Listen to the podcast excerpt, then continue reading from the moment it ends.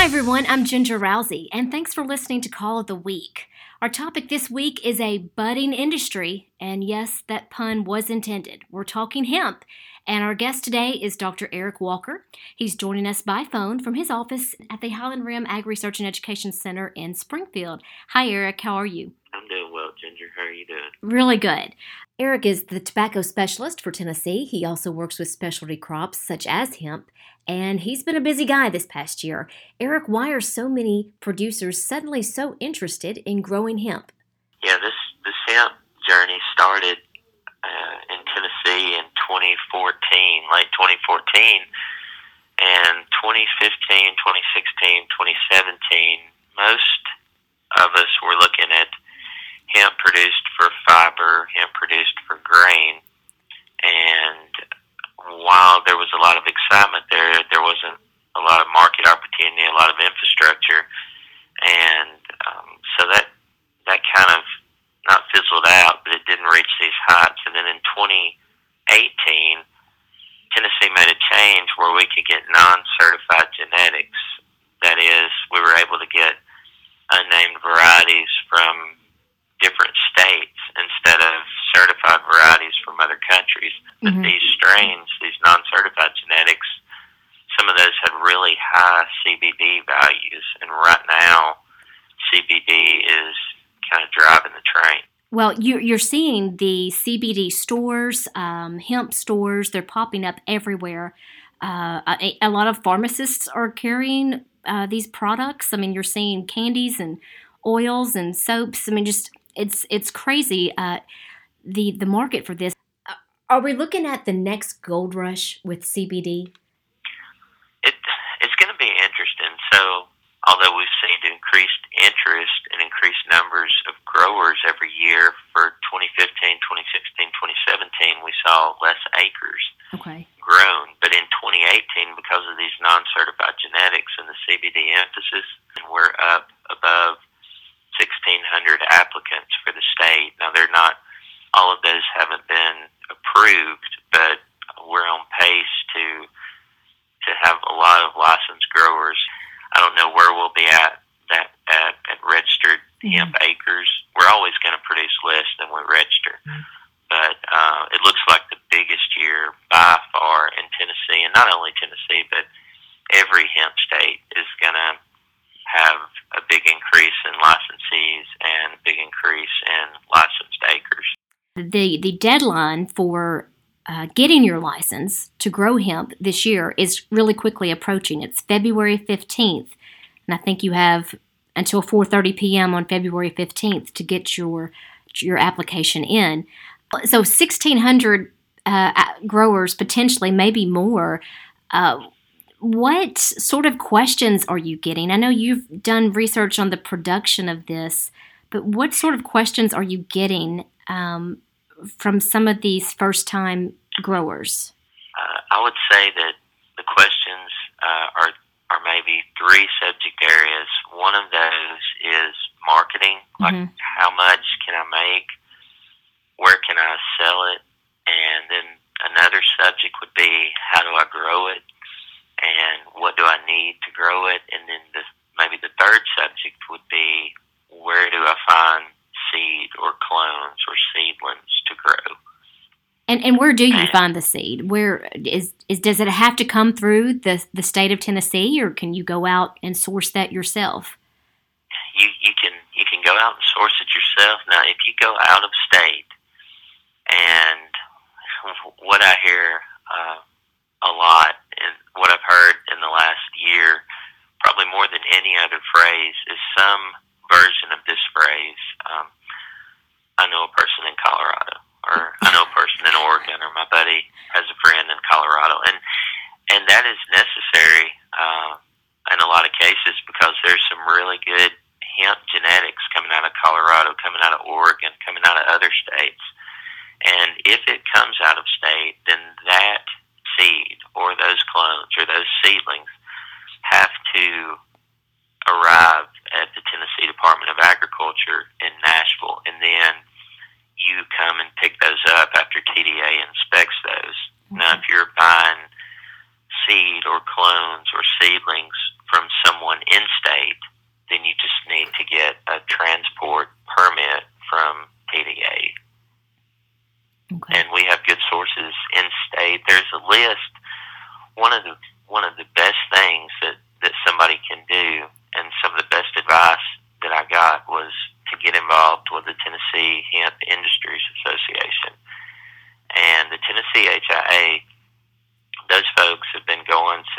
2014, they're made up of growers and processors and other people involved in the industry. They've invested money, lost money, invested more money, a lot of time, a lot of effort, and now some of those people are experiencing success.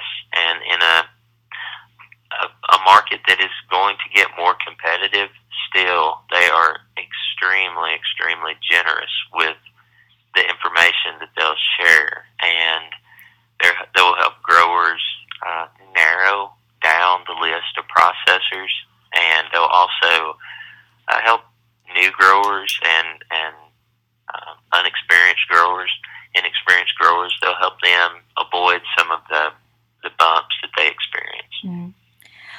You mentioned how to grow it is a question, and I think a lot of people are curious. How do you grow this? And I've heard someone say it's similar to tobacco. And thinking about how a hemp plant looks, I don't know how that could be similar. So maybe you can explain better. Yeah, it doesn't look anything like that, and I would have never made that connection. So you can grow hemp. There's kind of three categories now, and it would be hemp for fiber, and hemp for grain, and hemp for cannabinoids.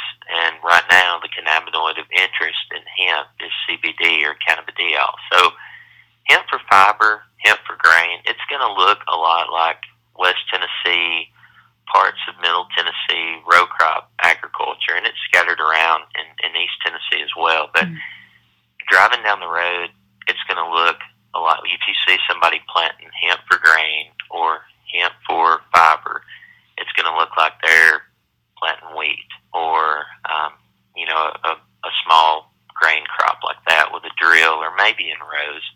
Hemp for CBD, the way it's grown now, we're taking kind of a tobacco production model or a tomato production model, or some people, a horticultural, like ornamental production model in a greenhouse under glass.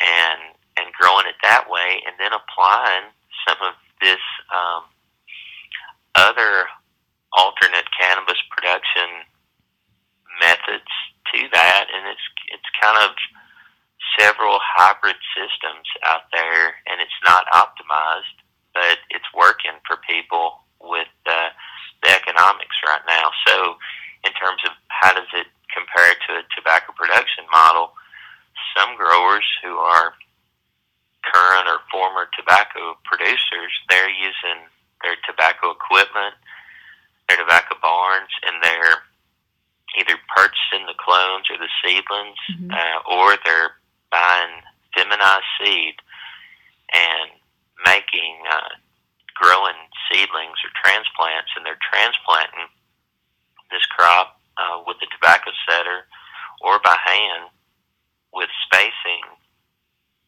similar to tobacco rows, maybe 3.5 feet apart, some wider than that. And then they're managing that crop like tobacco used to be managed, because with hemp, there are no labeled pesticides, there are no labeled herbicides, insecticides, fungicides. So right now, it's all organic.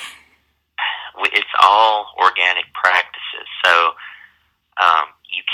you can't say that you have an organic crop, because there's a lot more that goes into it, the fertilizer, what was on that land in years before and what was used. But yes, for pest control, it's all organic. It's a lot of labor, like tobacco, more, maybe 3 times the labor of tobacco. And then the barn storage, the way a lot of people are harvesting this plant by plant, putting it in barns or sheds and drying it down, similar to tobacco, but 3 to 5 times the amount of barn space. So a tremendous labor need, a tremendous storage need when you get up to a certain scale. So what part of the plant, I guess, are you going after when you harvest? So again, a lot of people are doing it different ways, but the biggest ways I see with field production are actually like tobacco, where they cut the whole plant. Whereas tobacco, we're somewhere between, depending on the tobacco type, we may be 4,500 to 7,500, 8,000 plants per acre. With hemp,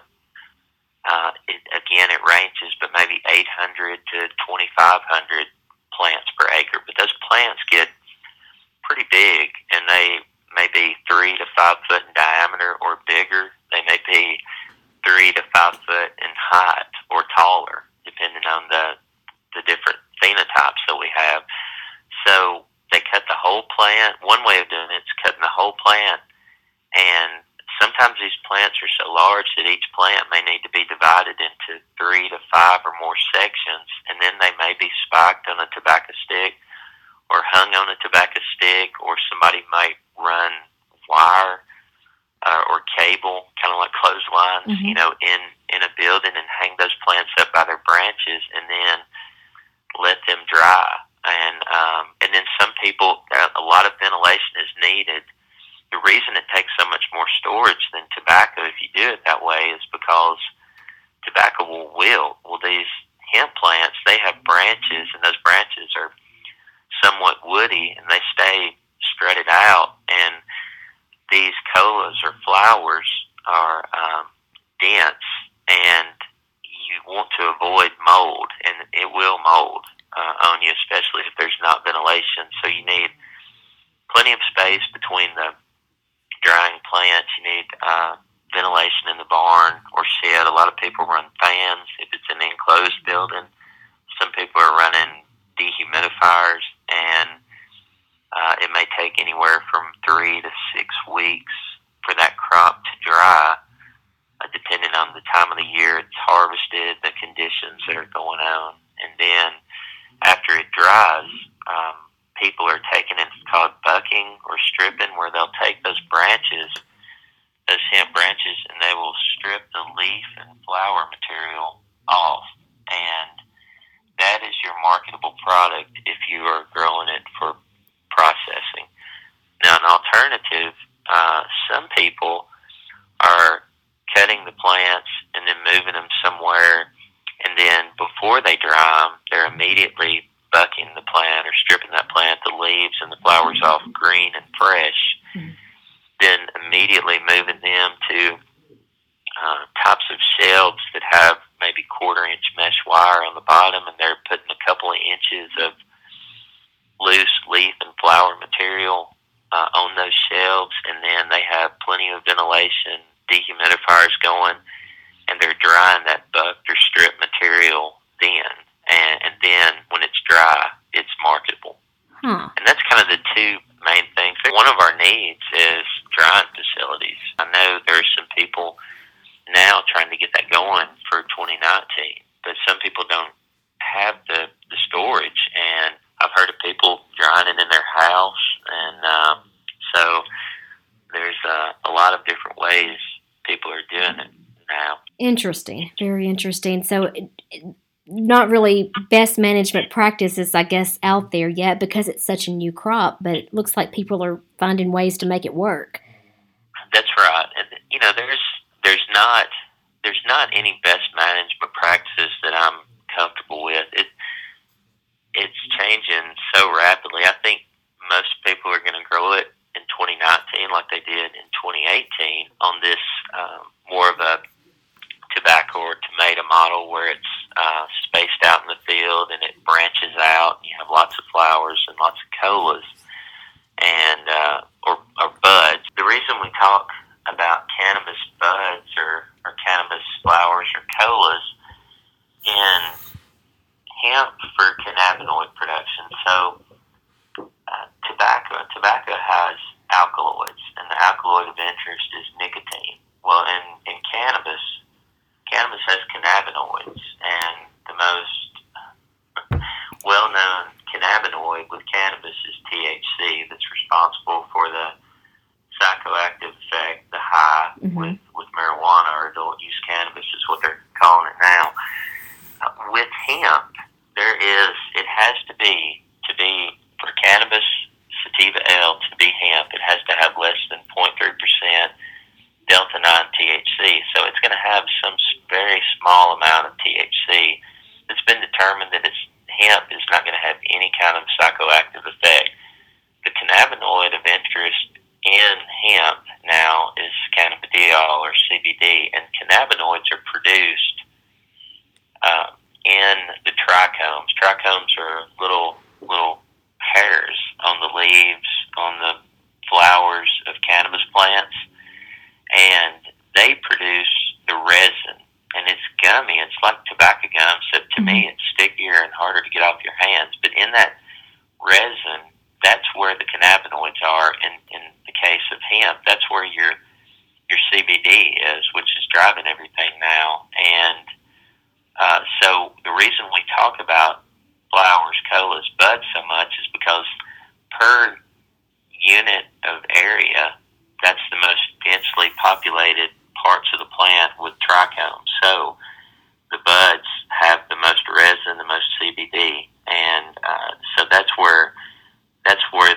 the most economically important part of that plant is. So where we're looking at fiber, we're looking at stems. Where we're looking at grain, you want male and female plants, and there's pollination, and you have seed. But with hemp for CBD production, every model that I know of, except for one, you want 100% female plants, because you want those flowers, those colas, those buds, because that's where the majority of your trichomes are, so that's where the majority of your CBD is. It is very important that people who are considering growing hemp understand have an understanding about the cannabis plant and natural seed versus feminized seed. So if you're growing hemp for fiber or grain, then naturally hemp cannabis is like Palmer amaranth. You have male plants and female plants. You need that for grain production. Fiber production, you just need the stalks. But for CBD production, you don't want any male plants. The only way to do that is to take cuttings from a female mother plant, cannabis plant, hemp plant, and then root those and grow clones. And then you have 100% female plants, and you transplant those in the field. Or there is a process where you can produce feminized seed, and those seed are supposed to be 100% female plants.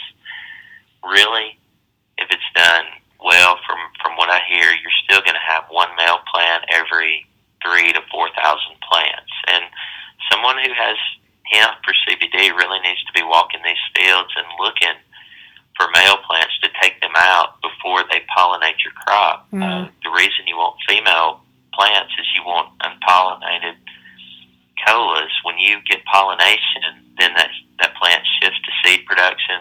Trichome production stops. It's all about producing seed, and your CBD potential goes down drastically. And then another thing people need to be aware of this year, I know there's been a lot of concern about dicamba drift in the last few years.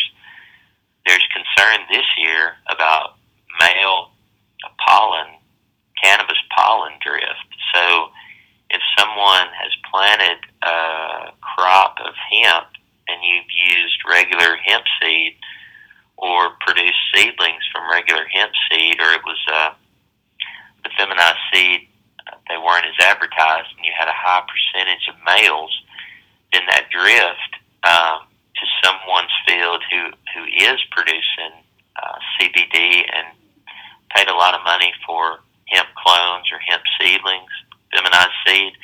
If you drift that pollen onto their field, then that's a serious issue too.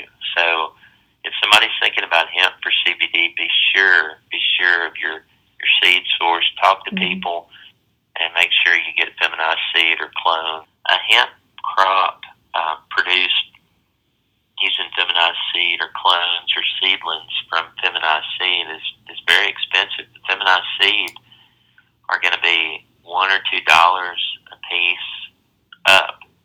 And the clones, they're going to be $3 to $7. Seedlings that are grown from feminized seed may be $3 to $7. So it's very expensive to establish. Is anybody making money at this? There are some people making money. Here in Middle Tennessee, there was a friend of mine, and he was on Channel 5 News, and he said that some people are making $50,000 per acre on hemp, and you know what that's going to do. The next day, the phone lines and the extension offices lit up. So, you know, where does someone get a number like that? And so for some people, that is possible for gross return. So I guess I think we can do an example over the phone and give people an idea of where a number like that comes from. Okay. So the marketable material for processing is dry flower and leaf material. If people are getting yields of 1 to, in rare circumstances, up to 7 pounds of dry flower and leaf material per plant. So we're going to say that we have 1,000 plants, and each plant makes a pound of dried flower and leaf material. So we have 1,000 pounds of marketable material. The way some processors are paying for that is they will test it for CBD percentage, and that CBD percentage may range from 5 to 15% CBD.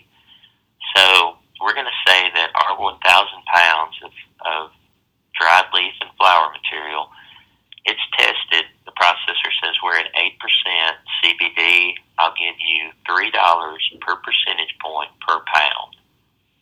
So that's $3 times 8%, that's $24 per pound, and we have 1,000 pounds.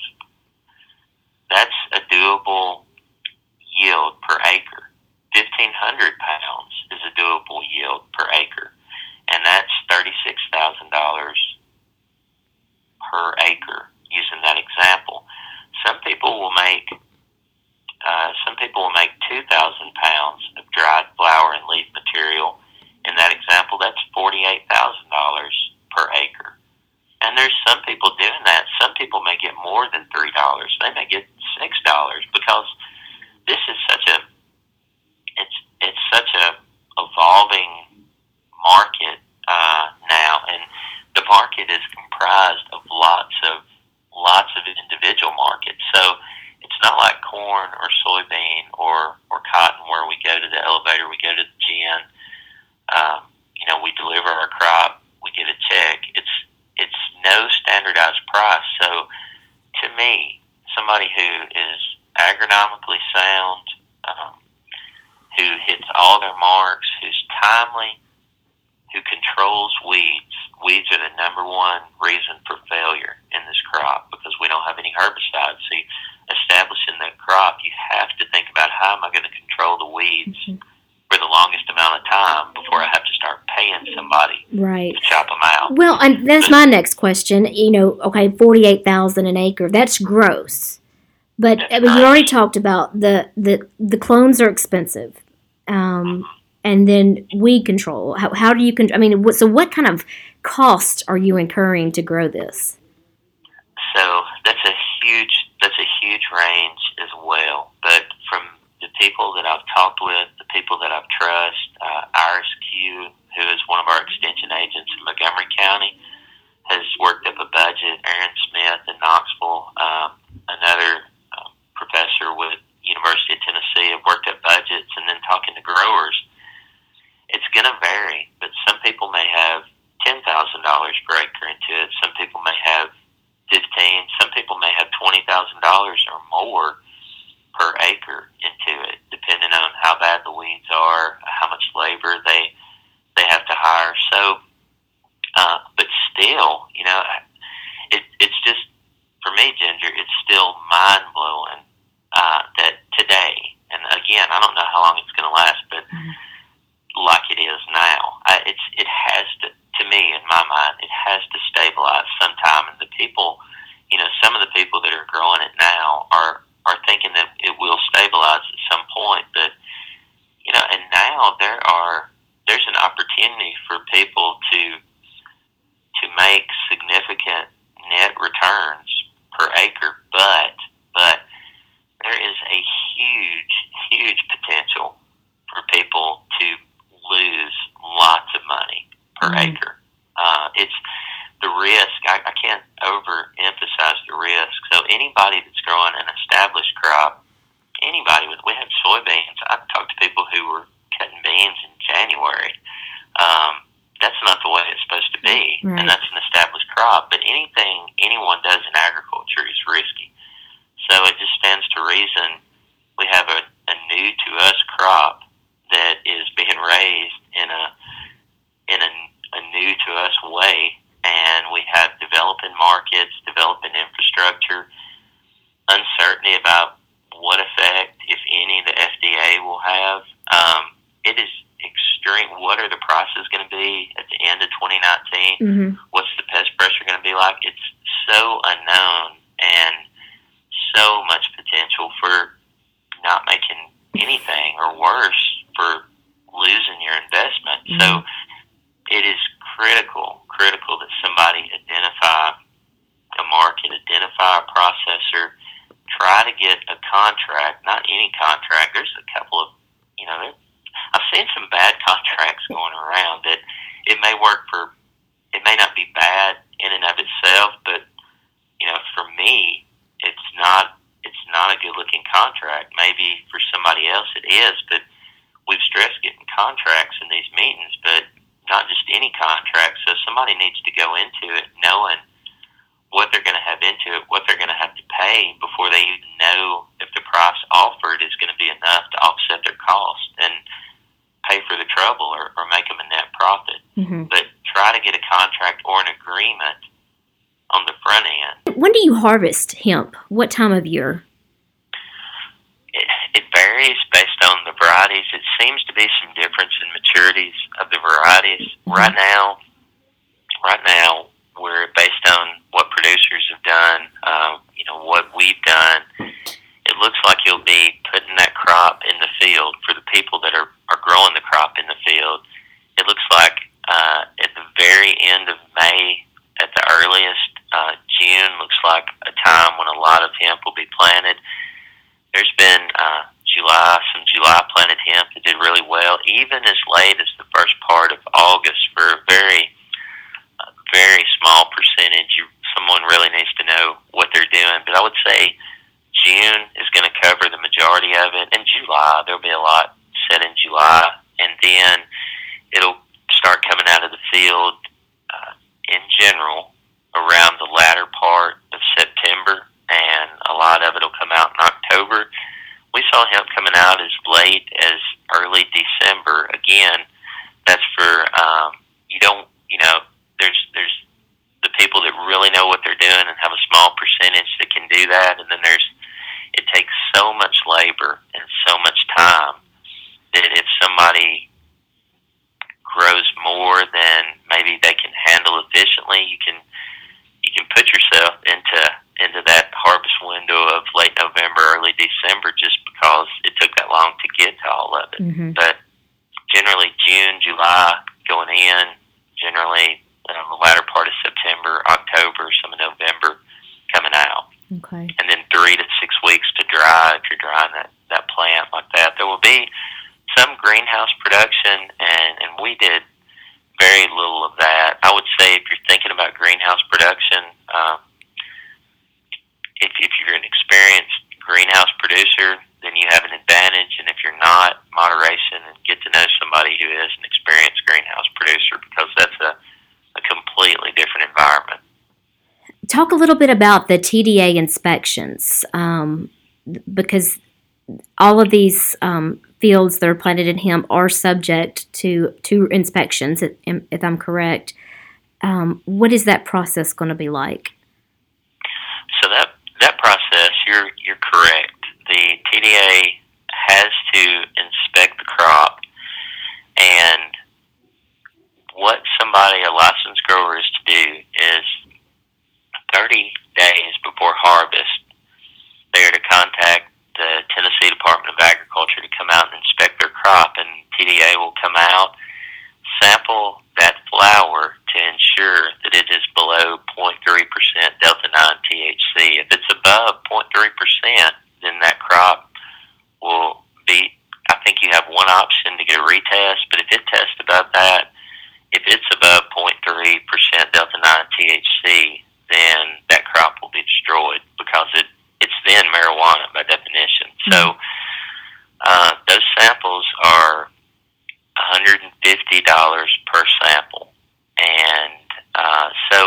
if you have more than likely, if you have one field, one variety, then it's going to be one sample for that field. If you have one field, two varieties, it's going to be two samples per field. So if somebody's going into it and they're going to have a lot of different fields or they're going to have a lot of different varieties, then they're going to have that many samples at least. And TDA, they are allowed to come out and take more than one sample. I would think that would be very rare. I've not heard of that, but even one sample per field or per variety, they can add up at $150 per sample.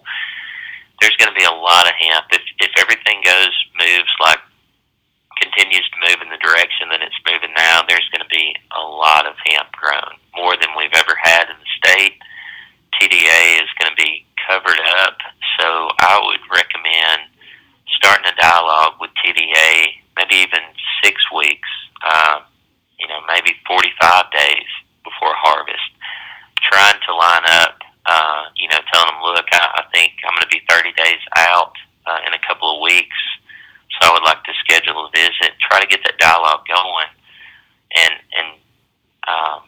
because you want that sample before you harvest and make sure that it's a harvestable crop. And last year there were very few crops that went above 0.3 Delta 9 THC, but that's 1 year. We've been doing it 1 year like that, and stresses, dry weather things have been cited to increase THC, so there's still a lot of unknowns. We've got a lot of genetics coming from environments that are not like the Southeast, so there's still a lot of unknowns. There's a lot of homework that somebody needs to do about choosing varieties to make sure they stay under that 0.3%.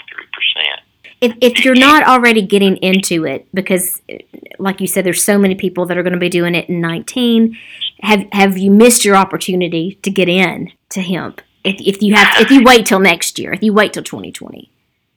Yeah, some people will say absolutely not, and some people will say that they don't know. I don't know. I think with the people coming into it, from what I hear in 2019, unless there's big changes, it looks to be room for everybody, from the small grower to the experienced labor-heavy crop grower like vegetables or ornamentals or tobacco, to there's big operations coming in from other states and, hundreds of acres, and we saw that last year. But right now there seems to be room for everybody, but as experienced growers come in that are already aware of what they can spend, what they have to have, they're well aware of efficiency and the impact on profitability, I think you're going to see a compression of progress. I think we're going to see progress in a relatively short time. I think as soon as people can figure out how to mechanize harvest, as soon as we can figure out how to not have so much storage to dry and cure this crop, you're going to see that. And I don't know, some people have said this is the replacement for tobacco, maybe, but I tend to think, and I could be wrong, and I'll be the first one to admit it, I know that places that are hit hard by the decline in tobacco acres need this crop. I think short term, and I don't know how short or how long that short term is, I think short term it could be a replacement or a substitute for tobacco, but I cannot imagine that if this crop continues to be grown, more people get into it. I cannot imagine prices not coming down, and I can't imagine a scenario where we don't get mechanization, where we don't get more tools to control the pest. So I would be surprised if hemp production in 2019 and hemp production in 2024 look the same. Mm-hmm. I think in 2024, it will favor bigger growers, more efficient growers. But I could be wrong. That'll be interesting. But I don't know. I think if it's too late for you to get involved in 2019, there's going to be enough things to do in 2020. 2020 in terms of learning. The University of Tennessee, Tennessee State University, MTSU, other universities are going to be doing research. We've got a team assembled to be looking at various aspects of hemp production this year with the University of Tennessee. There's going to be opportunities to learn. So, again, I think there's really good potential for some people to do very well. And I think there's potential for some people, including me. You know, I've thought about it too, Ginger. And right now, just on personally, Eric Walker, I grew up on a tobacco farm and had some access to land and equipment, and it's just, I'm pretty conservative, and it's not where I feel safe enough yet for Eric Walker to do it. So not for everybody, but for some people, I think it's a really good option. Yeah, well, this has been so interesting, and your insights are really appreciated. Probably more than anybody, you've done so much work with this, so always very good to talk to you, and thanks for sharing. Again, the deadline to get your application in to grow hemp in Tennessee in 2019 is Friday, February 15th. That is coming up very soon. You have until 4:30 p.m. to get that in to the Tennessee Department of Agriculture. If you go to the TDA website, they have lots of good information. They have a hemp resources page with all the information you need about how to submit your application. They also have references to the Tennessee Industrial Hemp Association page that Eric was referencing earlier in the podcast, and just other good resources there. So more anything you need to know about hemp, you can get there. And Eric, I'm sure we'll be talking more later in the year, and looking forward to finding out what you find out as this progresses. Anything else you wanted to add? No, just I'm glad that you mentioned TDA. Call TDA, get to know them. They have worked tirelessly since 2014 on bringing this hemp pilot program to the state. Very, very good resource. So, Ginger, thank you so much for putting this together, and we'll see. It's going to be a wild ride, so we'll see where it goes. Yes, get ready. Well, thanks again, Eric, and thank you for listening to Call of the Week. We'll talk next week.